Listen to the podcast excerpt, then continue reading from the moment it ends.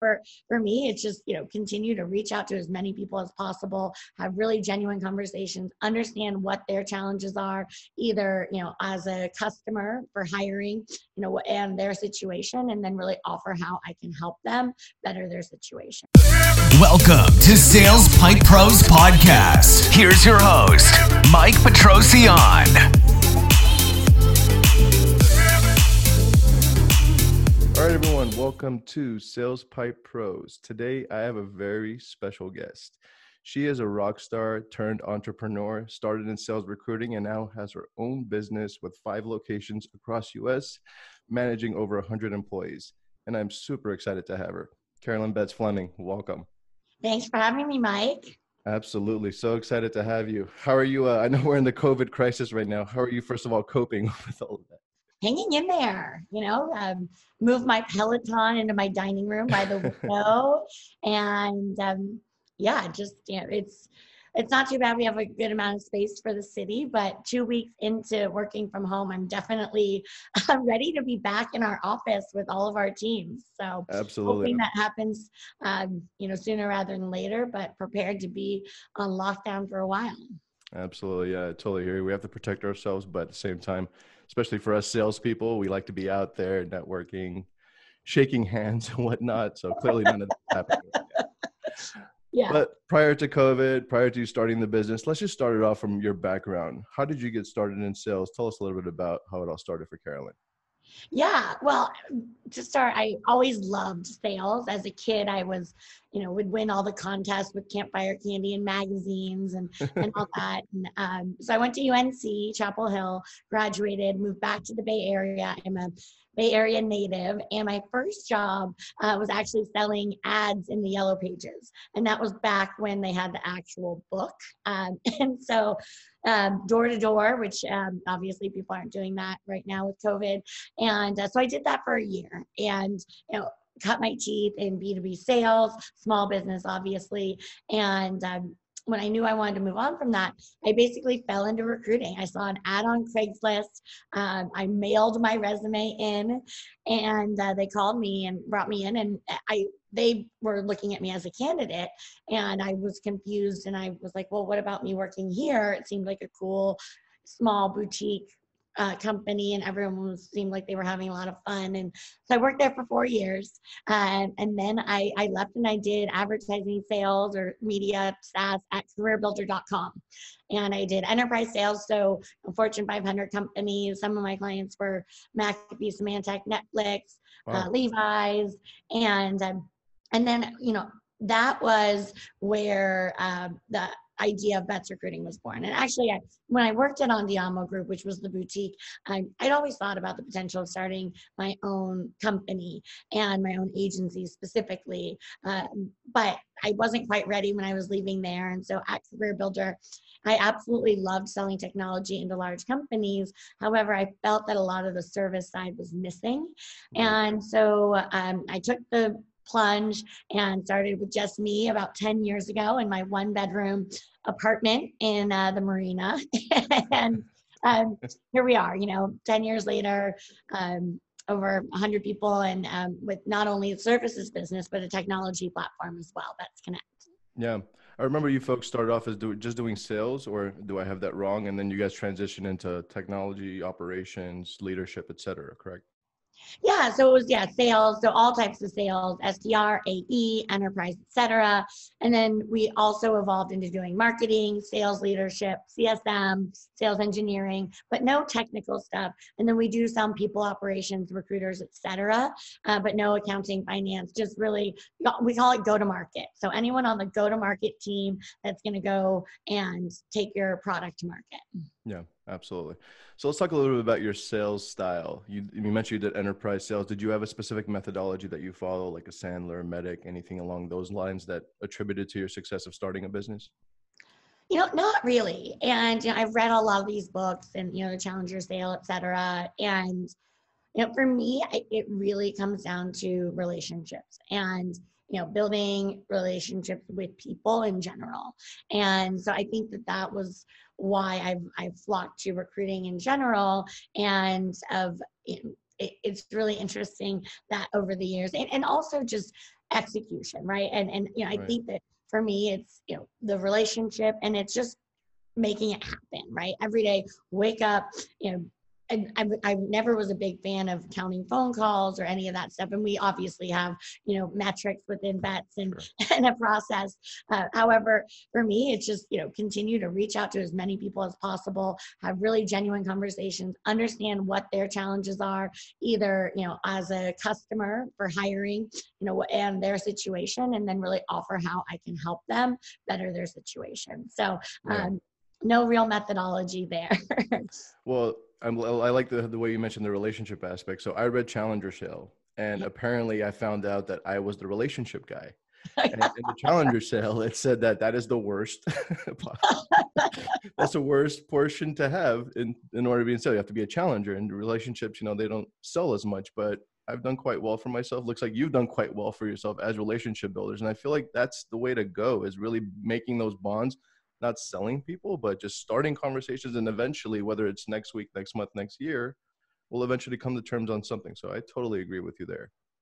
Well, I also think that once the relationship is there, then you can have conversations uh, about you know, Right. trust, you know, how they're running their interview process, what they're doing, you know, how they're currently hiring, and you know, so there is an aspect of consulting and um, advising. Right. However, I think that it starts with the relationship and trust, uh, and then you can challenge from there. Absolutely. So uh, outside of being a salesperson, you also started bringing on your own reps, not just actually recruiting people, but actually managing it. How did that transition go from you being in your one bedroom apartment in the marina to now managing over 100 reps? But let's start off with like, how was it the first few that you had to actually start managing? What was that process like? Well, I was completely overwhelmed. I had you know, over a dozen clients, and anyone who's been in the recruiting business uh, understands that, yeah, bringing on clients is great, but then you have to execute. And if you don't Right. follow through, if you're not sending great talent, uh, they're not moving through the process, you, you're you're going to be out of business because nobody is going to want to use you anymore.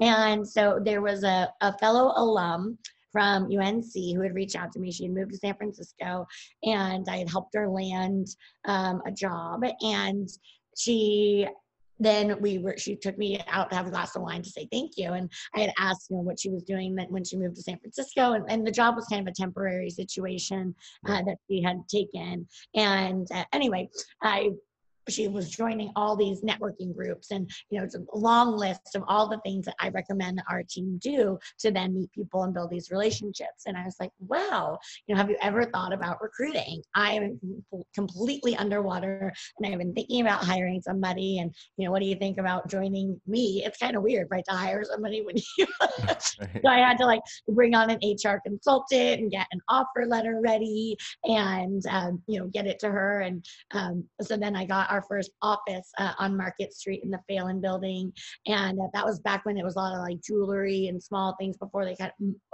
wiped that all out and put in some larger tech companies. Right. Uh, so that was the first person, and then it kind of built from there. And um, you know, over the first few years, you know, every few months we were moving to larger offices and um, you know hiring more people just to keep up with the demand of all these companies that were scaling their sales team. Right. Absolutely. So let's talk about that. Uh, once you started hiring people, obviously you started opening offices as well. What was your second office opening like, and how did you manage the employees and all the managers between both offices? Because you can't clearly can't be in two places at the same time. But I'm sure you wanted to be uh, involved in the business. So how does that process work? Yeah, I mean, without getting into all the details of it, um, so New York was the second office, and and it was really customer based. So a lot of our clients were, "Can you help us in New York? Can you help us in New York?" And once we heard that enough times, we're like, you know, we should do this. And we tried to do it from San Francisco, and we realized, and and because of the value that we have of really bu- building relationships, uh, we realized we had to be there in order to be successful. So I ended up moving out there temporarily. Uh, I got an apartment in uh, the West Village, which was amazing. Nice. It was, and it, Good it didn't last that long. I kind of wish I would have stayed longer now in hindsight because New York is just so fabulous. and New York is New York. exactly. But um, so I, I we had we relocated a couple people out there from our San Francisco team that wanted to move to New York.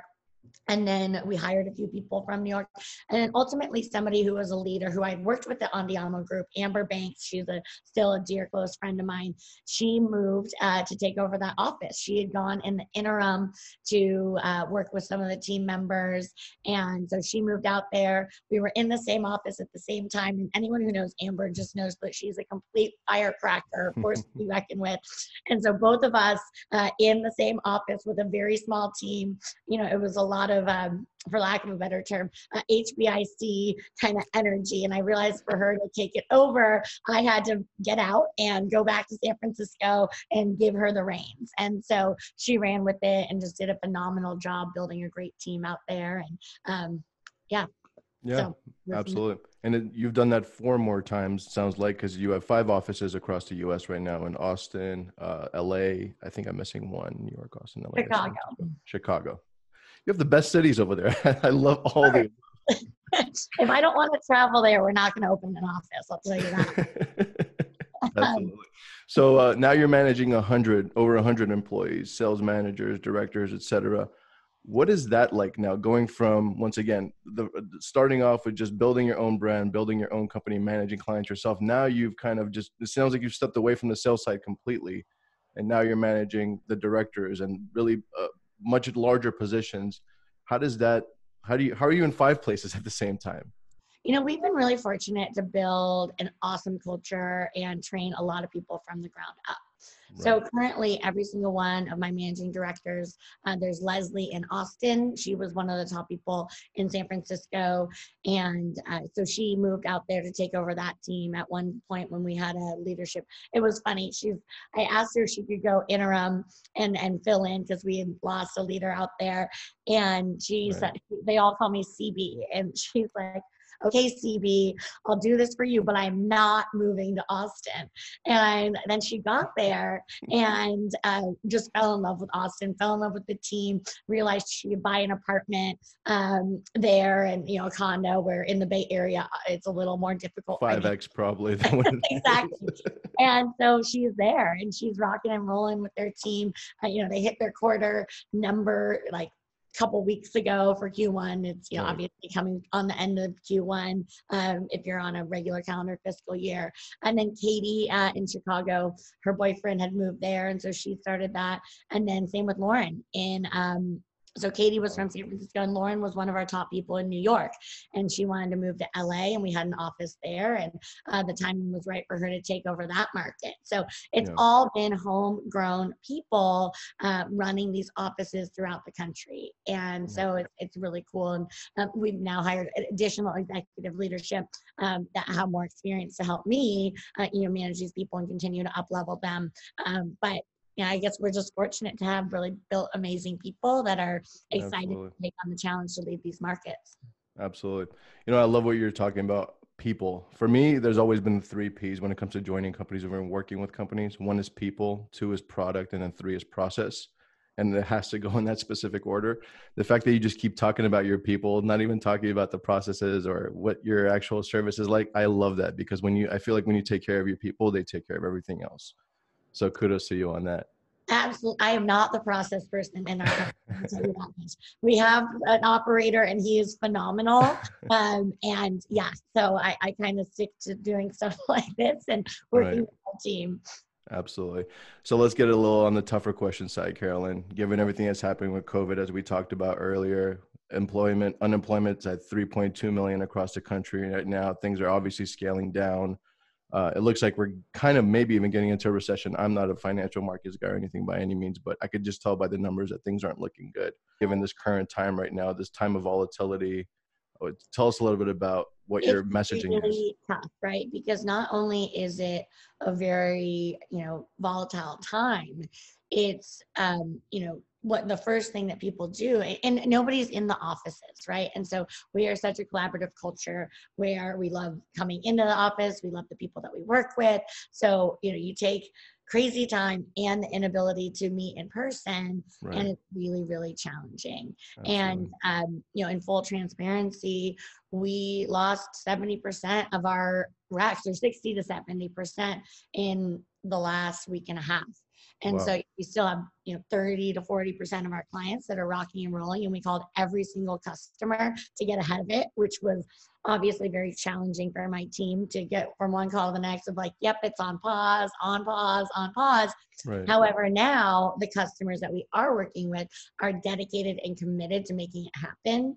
Uh, and so we're able to really, you know, go back to our roots of offering the best possible service um, from our best people. We also had to do a, a reduction in force. So, you know, we were 100 people uh, two weeks ago. Now we're around um, 70 ish. So, Got it. um, and it, we just had to make the call because of the impact to our business and it was Yeah. really tough uh, and you know i've personally called every single person that we parted ways with and thanked them for their time because these were not people that we would have done this under any other circumstances uh, and then with the and we're going to help them Obvi- we're in a great position to help them find what's next so that's um positive even you know given the circumstances. And then with the people that are still here you know we're really doubling down on the comp- on the customers that we have.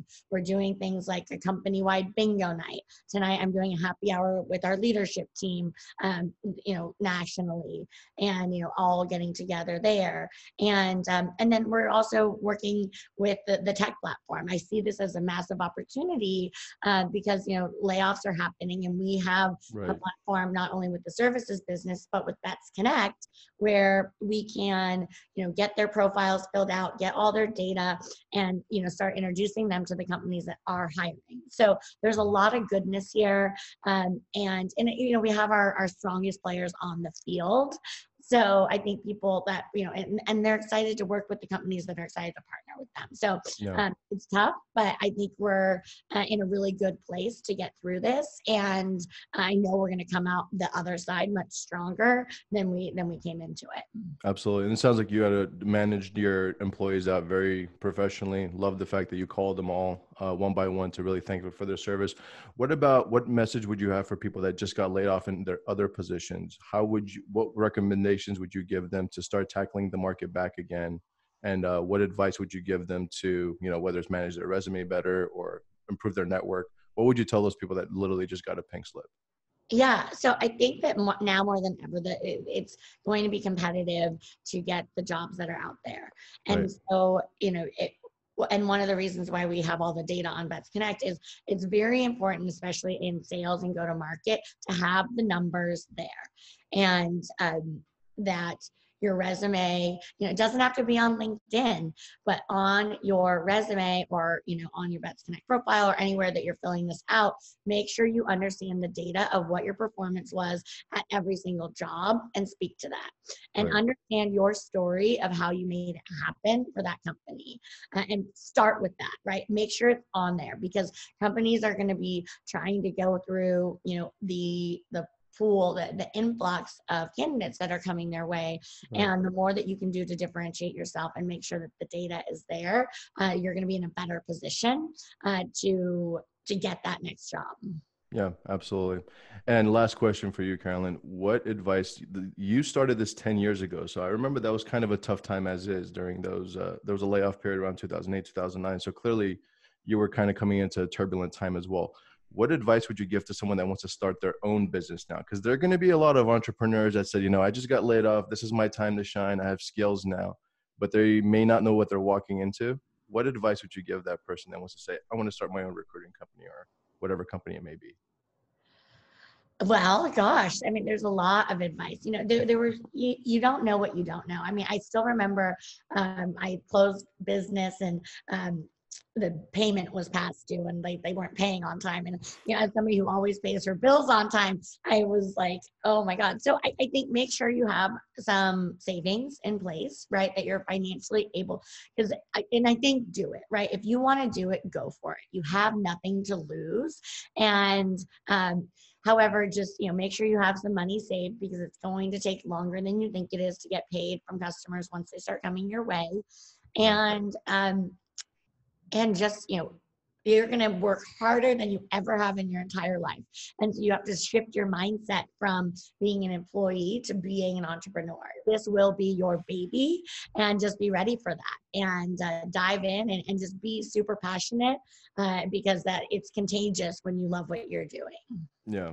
Well, Carolyn, I really appreciate your time. Thank you so much for taking the time to actually speak with us and give us your insight. Love what you've been doing out there. Sorry to hear about the challenges you're experiencing, but I feel like everyone is experiencing those challenges right now. But the fact that you have a smile on your face and your positive attitude towards it, I know we're all going to get through this. Uh, continue crushing it out there and please stay in touch. Thanks, Mike. Thank you so much. Thanks for joining. For more episodes, visit salespipepros.com.